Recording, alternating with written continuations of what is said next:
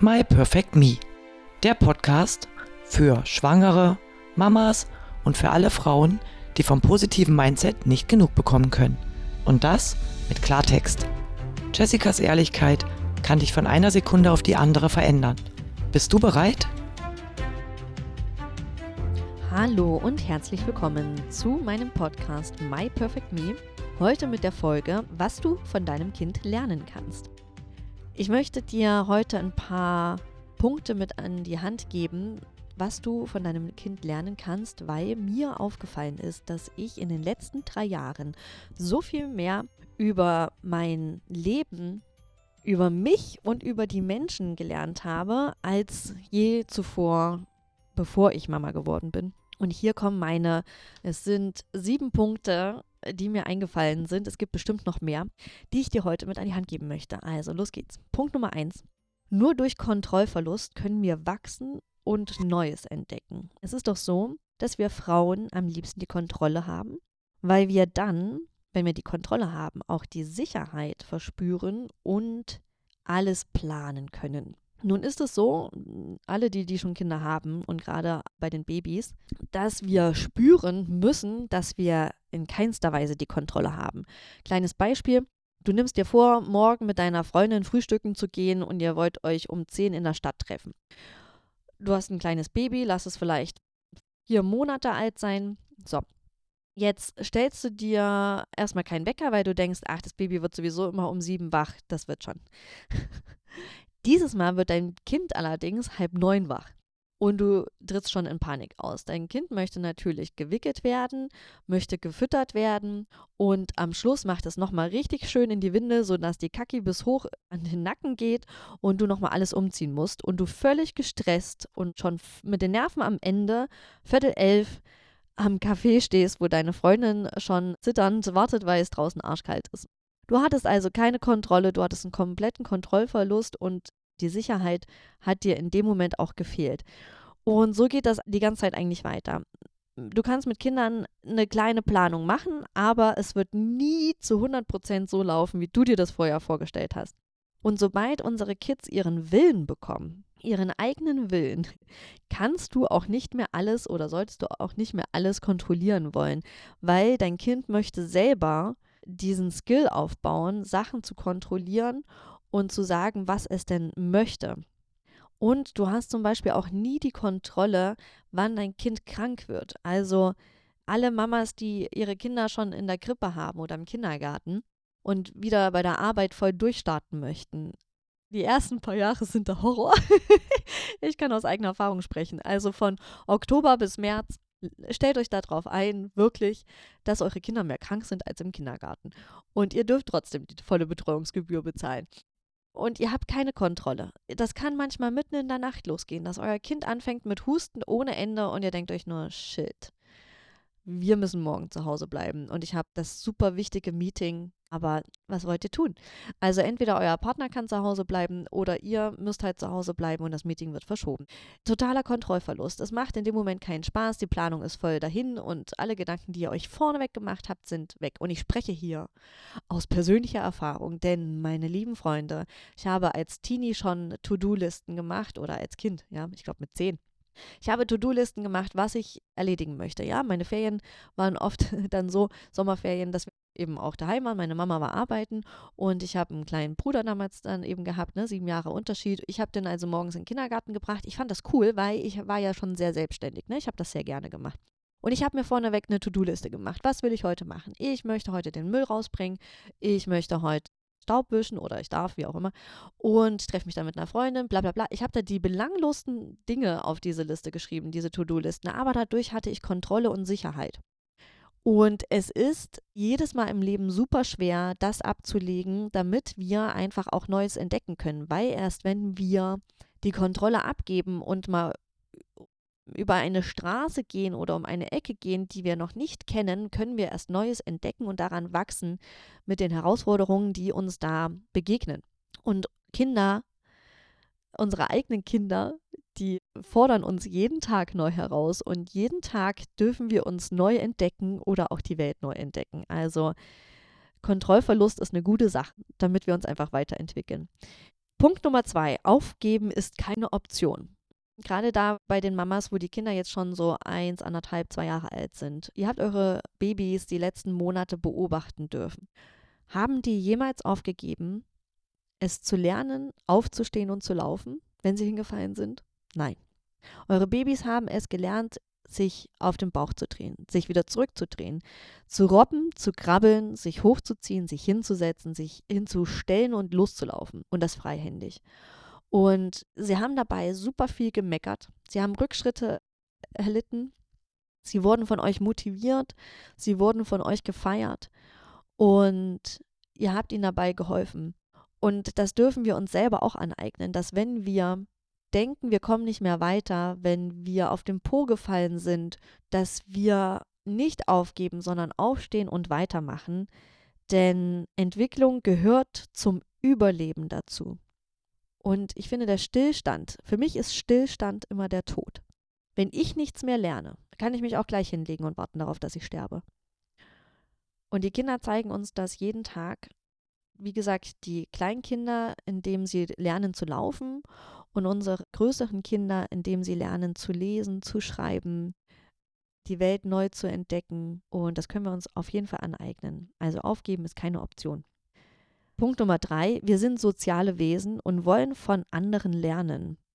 Und alles, was Neid angeht, wird uns anerzogen.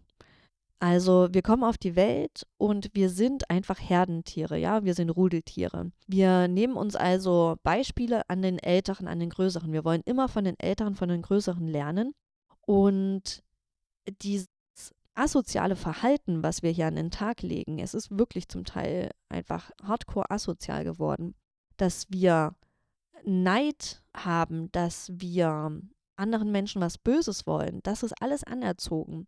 Und unsere Kinder, unsere Babys, die wollen alle voneinander lernen. Also mein Sohn zum Beispiel, wie gesagt, zweieinhalb, wenn größere Kinder auf dem Spielplatz sind, dann weiß ich genau, wo der sich umtreibt, weil dann ist er bei den größeren Kindern, weil er die positiv beneidet, was die alles schon können und daran lernen möchte. Und er würde nie auf die Idee kommen, diese schlecht zu reden oder anzubrüllen oder runterzumachen, weil ich ihm das sowieso nicht beibringe und weil er das von uns nicht sehen würde. Und er möchte, dass es sein innerer Instinkt von denen lernen. Also wir sind unheimlich sozial und auch Babys sind das schon, die suchen schon ihresgleichen und lächeln sich gegenseitig zu. Wir, die Kinder, schauen unsere Mimiken ab, die wollen von uns lernen. Dieses soziale Verhalten liegt einfach in unserer Natur. Und wenn wir das nicht mehr können, dann haben wir das verlernt, dann wurde uns das abtrainiert. Punkt Nummer vier, Bewegung liegt in unserer Natur. Also das Sitzen 24-7 ist einfach nicht normal. Und es ist einfach logisch, liebe Leute, dass ihr dadurch krank werdet. Und ihr braucht euch da nichts vormachen oder euch sagen, ja komisch, aber ich habe die ganze Zeit Schulterschmerzen und andere haben das nicht in meinem Beruf. Ja, jeder Körper ist anders. Und wenn dein Körper dir signalisiert, dass er einfach mit acht Stunden sitzen und auf dem Laptop rumklimpern und am Handy rumdaddeln nicht zurechtkommt, dann solltest du da einfach mal was tun. Und schau, wie gesagt, auch da wieder, wenn du ein Kind hast, schau dein Kind an. Das bewegt sich ab dem ersten Tag, was es auf der Welt ist. Nein, noch nicht mal. Das bewegt sich im Bauch. Das macht Sport in deinem Bauch die ganze Zeit. Es bewegt sich, damit die Muskeln sich aufbauen. Es kommt auf die Welt, es bewegt sich, damit es lernen kann zu laufen. Und das ist einfach unsere Natur. Unser Körper ist für die Bewegung da und nicht fürs Sitzen. Das ist alles von uns gemachte Faulheit. Bewegung liegt in unserer Natur. Und was ich immer so oft sehe, ist, dass wir unseren Kindern den Stress auch schon mitgeben, mit anerziehen und sie davon abhalten, ihr Leben zu leben. Wir vermitteln unseren Kindern viel zu oft, dass sie sich beeilen müssen, weil wir unser Zeitmanagement nicht im Griff haben, weil wir denken, wir müssen irgendwelche Standards erfüllen, weil wir uns selber innerlich die ganze Zeit stressen und dann darfst du dich fragen, warum ist das so? Und was ich so oft auf der Straße sehe, ist, dass Eltern zu ihren Kindern sagen, los, jetzt komm, komm jetzt, komm jetzt wir müssen das und das, wir müssen jenes und hier und dort. Totaler Schwachsinn, warum bleibst du nicht mitstehen? Hm? Warum bleibst du nicht mitstehen und guckst dir an, was dein Kind sich gerade anschaut? Was zur Hölle ist so wichtig? Das Einzige, was super hardcore wichtig sein könnte, ist, dass gerade dein Partner ins Krankenhaus gekommen ist und du unbedingt hin willst. Nur so als Beispiel. sei doch mehr wie dein Kind im Hier und Jetzt und gib ihm die Zeit, weil dein Tempo ist nicht das Tempo des Kindes.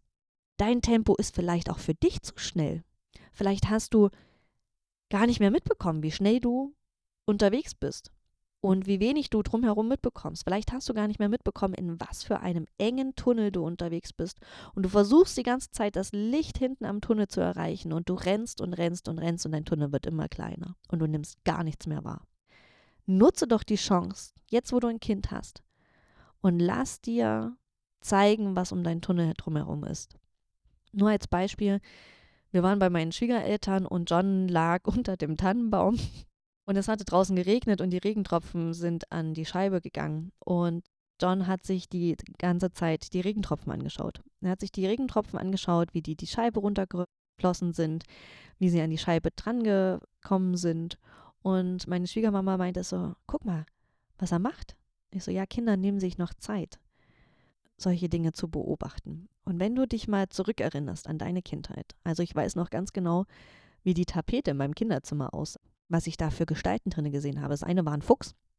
Und als Kind nehmen wir uns dafür Zeit. Und als Erwachsener nehmen wir uns keine Zeit mehr dafür. Oder wir holen noch im schlimmsten Fall unser Handy raus und gucken uns das Leben der anderen an. Und dabei vergisst du selber richtig zu leben und nimmst dein Umfeld und dich selber gar nicht mehr wahr. Also bleib das nächste Mal mit stehen und schau, was dein Kind sich gerade anschaut. Versuch dich mehr hineinzuversetzen in dein Kind und so wirst du es viel besser verstehen und so werdet ihr beide viel besser miteinander kommunizieren können und dann ist es ein Miteinander und kein Gegeneinander. Punkt Nummer 6. Die Kinder tun alles dafür, um das zu machen, was Spaß macht.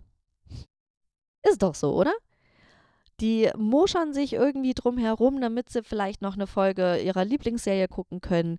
Die versuchen rauszuhandeln, noch länger draußen Fußball spielen zu dürfen. Und so weiter und so fort. Und alles, was denen keinen Spaß macht, versuchen sie zu umgehen, so schnell wie möglich hinter sich zu bringen und so weiter. Wie sieht es bei dir aus? Investierst du die meiste Zeit dafür oder darin in das, was dir keinen Spaß macht? Aufräumen, sauber machen, für manche auch das Kochen, die Arbeit, einkaufen gehen? Und wie viel Zeit verbringst du wirklich mit den Dingen, die dir Spaß machen? Und unsere Kinder haben diese Leichtigkeit, weil die alles dafür tun, um Spaß zu haben. Oder auch, weil sie alles machen, was ihnen Spaß macht. Und diese Leichtigkeit haben wir verloren, weil wir nur noch hauptsächlich, ich sag mal so, 80 bis 95 Prozent Dinge machen, die uns keinen Spaß machen. Und dann fragst du dich, warum du Depressionen bekommst. Hm? Macht's bling? Also du darfst alles dafür tun, um Spaß zu haben. Alles, was du tust, sollte dir Spaß machen. Natürlich gibt es dann immer noch so die paar Prozente, die man halt machen muss, weil sonst wird es unhygienisch zu Hause, ja. Aber hauptsächlich solltest du alles mit Spaß machen. Man könnte sauber machen auch mit einem Podcast verbinden oder mit ich habe gestern das Bad gereinigt und habe dabei mir die drei Fragezeichen angehört. Ich mag die. Das erinnert mich auch an meine Kindheit. Und dabei kann ich abschalten. Mach das, was dir keinen Spaß macht, mit irgendwas, was dir Spaß macht. Dann wird es auch leichter. Punkt Nummer sieben, warum bin ich so, wie ich bin? Das ist für mich eigentlich der wichtigste und krasseste Punkt, den ich in den letzten drei Jahren gelernt habe. Mein Sohn schafft es mich manchmal zu triggern in einer negativen Art und Weise. Das heißt, ich fühle mich zurückversetzt in mein kindliches Ich. Das liegt dann an meiner Erziehung und keine Erziehung ist perfekt. Ja, und es, ähm, ich möchte hier nicht irgendwie meine Erziehung schlecht reden, die ich genossen habe, sondern da mal ein paar Punkte aufgreifen, die mich jetzt eben in meiner Erziehung beeinträchtigen, die ich mit John habe. Und äh, dabei habe ich dann diesen Weg in das Mindset erst richtig gefunden und mich damit auseinandergesetzt, was Glaubenssätze, die in unserer Kindheit verankert haben, uns dann im Erwachsenensein handeln lassen. Und manche Sachen sind mir noch gar nicht aufgefallen, weil die Situation gar nicht kam. Aber wenn John zum Beispiel sich auf den Boden geschmissen hat und äh, so Ausraster hatte, dann war ich nicht mehr ich selbst, nicht mehr ich, Jessica, sondern dann war ich ähm, die kleine Jessica mit zehn Jahren, wo der Bruder das genauso gemacht hat, die dann hilflos war und nicht mehr wusste, was sie machen sollte. Und dann habe ich vor meinem Sohn gestanden. Innerlich habe ich mir gedacht, na dann schrei halt. Dann bleib halt liegen. Ist mir doch scheißegal. Kriegst dich schon wieder ein. Oder ich wollte ihn am Arm zerren und irgendwo hinschleifen. Und dann habe ich zum Glück verstanden, dass nicht ich, die erwachsene Jessica, gerade das fühle, sondern mein inneres Kind. Und dann habe ich mich damit beschäftigt, wie kann ich das auflösen? Wie kann ich es lernen, anders zu handeln, weil ich will anders handeln. Ich will selbstbestimmt handeln, wenn ich merke, dass mich was triggert aus meiner Vergangenheit. Dazu gibt es verschiedene Methoden und jeder findet da seine eigene. Das Wichtigste vorneweg ist, dass wir uns dessen bewusst werden. Und du kannst es auch ändern. Du kannst sowieso in deinem Leben alles ändern. Du kannst ändern, ob du dich gesund ernähren möchtest und du kannst ändern, ob du deine Erziehung anders machen möchtest, als du es vielleicht selber erlebt hast. In manchen Punkten. Es muss nicht alles geändert werden, um Gottes Willen. Ich hatte auch so viele schöne positive Erinnerungen an meine Kindheit oder auch die Liebe, die ich zu meinem Sohn zeigen kann, die habe ich auch von meiner Mutter gelernt, ja. Also es ist nur wichtig, dass das, was dich persönlich selber stört und was du anders machen möchtest, dass du Wege findest, dir da vielleicht Hilfe zu holen oder das von alleine schaffst. Ich habe es geschafft und bin immer noch dabei und ich werde auch, bis mein Sohn stirbt wahrscheinlich oder ich sterbe, immer noch daran arbeiten müssen, weil jetzt triggern mich die Punkte, eben seinen Willen durchzieht durchziehen möchte. Und später sind es vielleicht andere Punkte, ja. Im Teenie-Alter, wer weiß, was da auf mich zukommt. So, ich habe das gefunden für mich, die Wege momentan, das Buch von Stefanie Stahl, Mein inneres Kind darf Heimat finden oder muss Heimat finden. Das habe ich gelesen und durchgearbeitet und intensiv daran an mir gearbeitet. Ich habe einen persönlichen Coach, mit dem ich daran gearbeitet habe. Ich habe mit meinen Eltern geredet, sowohl mit meinem Vater als auch mit meiner Mutter und habe Moment Erlebnisse, Erfahrungen, Erziehungen, Methoden aufgelöst, besprochen. Mein Glück ist, dass sie alle noch auf der Welt sind und ich das jetzt klären konnte ich setze mich hin und überlege und wenn ich in meinen Augen etwas nicht so gemacht habe, wie ich es möchte, dann überdenke ich das nochmal und mache mir einen Leitfaden fürs nächste Mal, dass ich da anders vorgehe. Und wenn John irgendetwas gemacht hat, was mich innerlich total auf die Palme bringt, dann atme ich dreimal tief durch. Manchmal mache ich erstmal das Fenster auf, atme und gehe dann zu ihm hin und erkläre und mache und tue bevor ich im Affekt dann Sachen sage oder reagiere, was mir später unheimlich leid tun würde. Auch das habe ich schon gehabt. Also das hat ja jede Mama von uns schon gehabt. Das ist vollkommen normal, dass wir manchmal in der Situation völlig scheiße reagieren und im Nachhinein uns das dermaßen leid tut. Dann finde ich es umso wichtiger, zu unseren Kindern hinzugehen und uns zu entschuldigen. Das musste ich auch schon machen. Und ich habe dabei feststellen dürfen, dass John das ganz dringend brauchte, dass wenn ich mit ihm dolle geschimpft habe oder was auch immer, ich hingegangen bin und ihm erklärt habe, und er versteht das. Und wenn es nur ist, weil er meine Stimmlage mitbekommt. Und ich ihm erklärt habe, dass es nicht an ihm lag, dass er nichts falsch gemacht hat, sondern dass es an mir lag, dass ich falsch reagiert habe und dass ich verstehe, warum er das gemacht hat und dass wir eine Lösung finden. Er hat immer angefangen zu weinen dann im Nachhinein, weil ich hatte das Gefühl, ich habe ihn den Stein von seiner Seele wieder runtergenommen, den ich draufgelegt habe. Und danach haben wir eine Lösung zusammen gefunden. Und es war wirklich, es war magisch, es war so toll dann dieser Moment, dass wir beide das auflösen konnten. Schon gleich jetzt und nicht erst in 10, 20 Jahren. Und äh, was mir auch noch sehr hilft und woran ich immer noch stark arbeite, und das wird auch ein langer Prozess werden, ist die GFK, die gewaltfreie Kommunikation. Dazu gibt es super viele Podcasts. Schau bei Instagram rein. Ich mache das Ganze über Kati Weber. Die ist da sehr aktiv. Und es ist eine Stück für Stück Anleitung. Und mir hilft sie sehr. Man muss nicht alles komplett adaptieren, aber das für sich Sinnvollste rausnehmen ist schon unheimlich wertvoll. Und es ist Arbeit. Erziehung ist Arbeit. Das ganze Leben ist Arbeit und es ist nicht leicht. Aber es macht Spaß, dann die Früchte zu sehen, wie ich das immer sage. Also ich merke einfach, dass dann John viel bereitwilliger ist zu handeln in der Familie, wie kommunikativ, wie sozial.